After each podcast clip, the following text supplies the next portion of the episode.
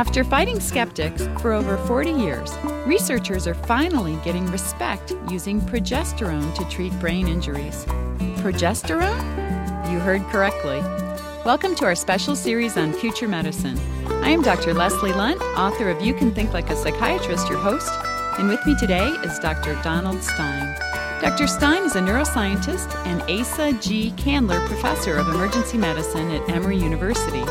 Before returning to full time research and training, he served in a variety of administrative positions, including Dean of the Graduate School of Arts and Sciences, Vice Provost for Graduate Studies, and Vice President for Research at Emory. Dr. Stein's research has long focused on examining the processes underlying recovery of function after traumatic injury to the brain. Welcome to ReachMD. Thank you very much. I'm delighted to be here, Leslie. Uh, Dr. Stein, it's really a pleasure and an honor to speak with you today. And your research has to be one of the most intriguing stories eh, that I've ever heard about medicine. Please tell us to begin with how you got interested in traumatic brain injury. Well, it started really in the days when I was a graduate student. And at the time, I was working to try to understand how the part of the brain called the hippocampus works to store memory.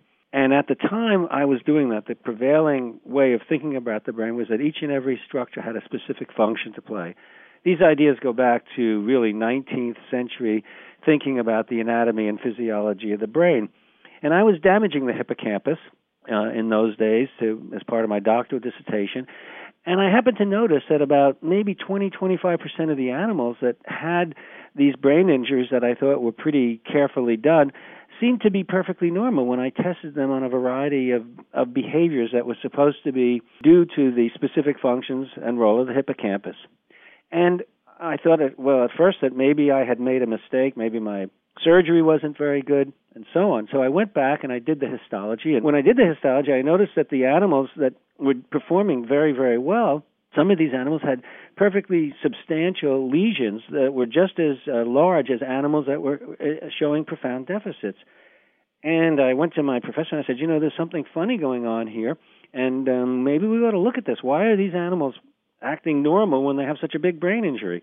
And he told me basically, look, you know, that's just normal variability and don't worry about it because if you're going to start exploring those kinds of questions which are not really consistent with what we're thinking you'll never get your dissertation done. You'll be doing this stuff for basically all, all of your life. Turns out he was right. I i did put it aside temporarily because i wanted to get through. I had a a, a small infant and wife at the time and was pretty hungry uh, making eighteen hundred dollars a year at the time oh my fellowship. Gosh. and so we needed to get out. And i said you know probably prudence dictates that i should just focus on what my boss tells me to do. And I did and got my degree, and off I went to uh, MIT for a postdoc. And I came across the same kind of problems there, and they weren't really interested in studying this type of uh, question. And so I really had to put it off until I finally got my first job teaching at a small New England uh, university called Clark University. And it was there that I was able to examine this question in more detail. And that whole question of how animals and people recover from traumatic brain injury really became, I guess, a quest. And it was the focus of all of my research in many respects right up to today and led me to the kind of work that we're now doing finding ways to treat brain injury. But going back, a quarter to a third of these animals had significant improvement in their functioning after these traumatic injuries. Mm-hmm. Um, how could they ever think that was normal variability? Well, that's that's an, that's what led me. it's an interesting question, but you know, years later, that's what led uh, Dr. Stan Finger and I to write. I think one of the first monographs on brain damage and recovery, and we have that as a quote as one of our very first chapters. That you know, this is just considered as an anomaly. The the thinking being is that if you have a brain damage, and most physicians, neurologists, neurosurgeons know that people respond to brain damage in very different ways, and it's not unusual to find sometimes people with very, very limited types of very focalized injuries showing a substantial amount of deficit, where others with very large injuries seem to do quite well and recover very dramatically. And that process of why some people recover better than others really became, in many respects, the focus of the, the basic research that we were doing. And we went back, and I, I had to kind of find a way to test out this idea to see that it wasn't just normal variability per se, because that really didn't explain anything, but rather looking at models of injury that could help me understand the question a little better. And one of the things we did was there had been reports in the clinical literature going back to the turn of the 20th century that actually had been reported by the father of modern neurology, John Hughlings Jackson. And he had noted that when an injury occurs slowly, even in, in important uh, brainstem structures, the outcome can be very different than if the same extent of injury occurs more rapidly. He called it the momentum of the lesion producing a, an effect on the brain. And I had read a paper when I was still a graduate student that was actually published, I believe, in 1959 by a neurosurgeon uh, whose name was John Adametz. I even remember that. And he had looked at cats and had and and had looked at, at, at then it was supposed to be considered the center of consciousness and sleep and wakefulness in the brain, the brainstem reticular formation it was called. And one of the things that profoundly struck me by this study was that when he damaged the structure in one stage, that is, in one operational setting, all of the animals died eventually within a short period of time. None of them ever regained consciousness. But then, for some reason, he went back in and damaged the structures slowly. He made a, a bunch of serial lesions. Uh, he did a little bit of damage, waited a week, did another little bit of damage, and so on. What he found under those conditions is that those cats that had the same extent of damage to the so called critical structure of the brain that mediated consciousness and sensory awareness, when he did these slowly inflicted lesions, most of those animals uh, showed normal sleep wake cycles.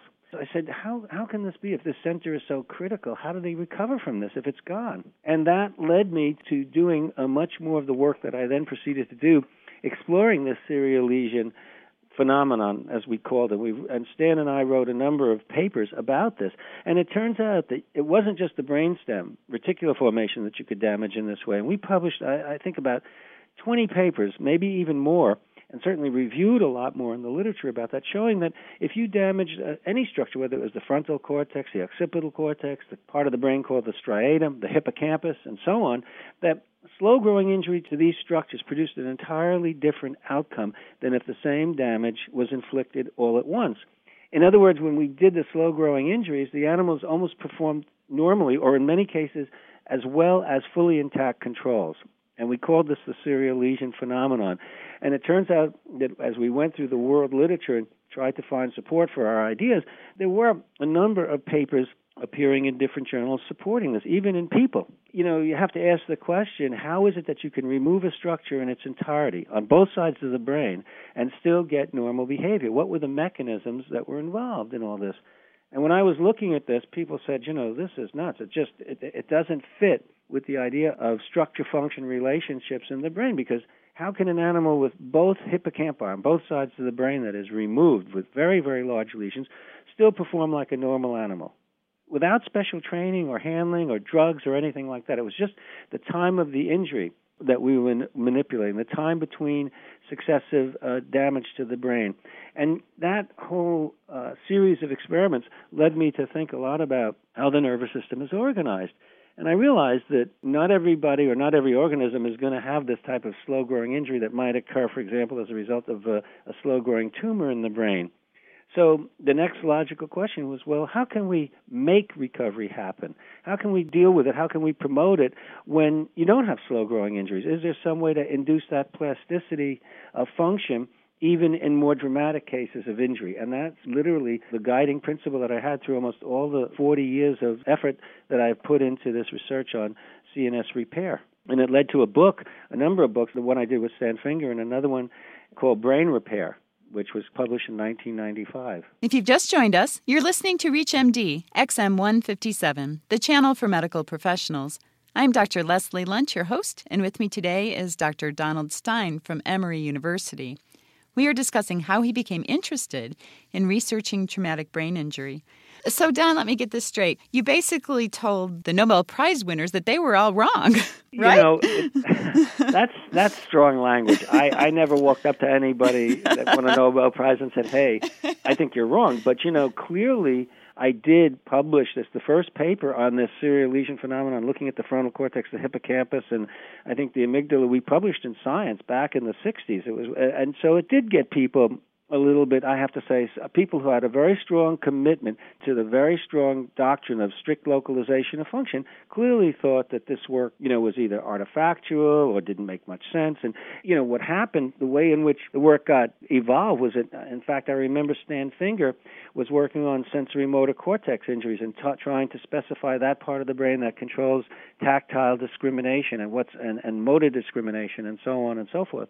Mm-hmm. And he replicated our papers, even with somatosensory cortex injury, and that's what led us to this subsequent long collaboration. But initially, he started out thinking that this work is uh, doesn't make sense to me, can't fit with what we know. But you know, with all this work on localization of function, it's not an absolute fact, and we know a lot more about the nature of plasticity in the central nervous system today, and there's lots been written about it but uh, it's it's a concept, it's a theory that happened to guide a lot of research, and it was very productive. It just necessarily didn't explain all the the nature of, uh, and complexity of how the the mammalian brain works. Now uh, we just have a few seconds left, but uh, I heard something about you being in a trailer and and having flamingos. Tell us about that. Well, that was here at Emory uh, University when I first got here. I came here as the dean of the graduate school I think uh, they weren't quite prepared to expect that I was actually going to be a, an administrator and do research, and so we had to run around and find space for me and my team. And the best they could come up with at that time was this double wide trailer, which served me uh, well for six years here while I continued to do the research. And I was basically working full time at the time as an administrator, so I would go over uh, very late in the day, usually four thirty, five o'clock in the afternoon, meet with my students, and we would stay till late at night. That was the system we worked on and uh, the place was, you know, reminded me of um, of some of these things you see in, in the movies, and so we figured, well, if we're going to be in a trailer, maybe we ought to decorate it a little better. So we got these. One of my graduate students ran out and got these uh, plastic flamingos that you see with the little spindly legs and pink, and we put them up front. The physical plant people didn't like that, so they took them down. And we had this running thing where I think we did it three or four times before they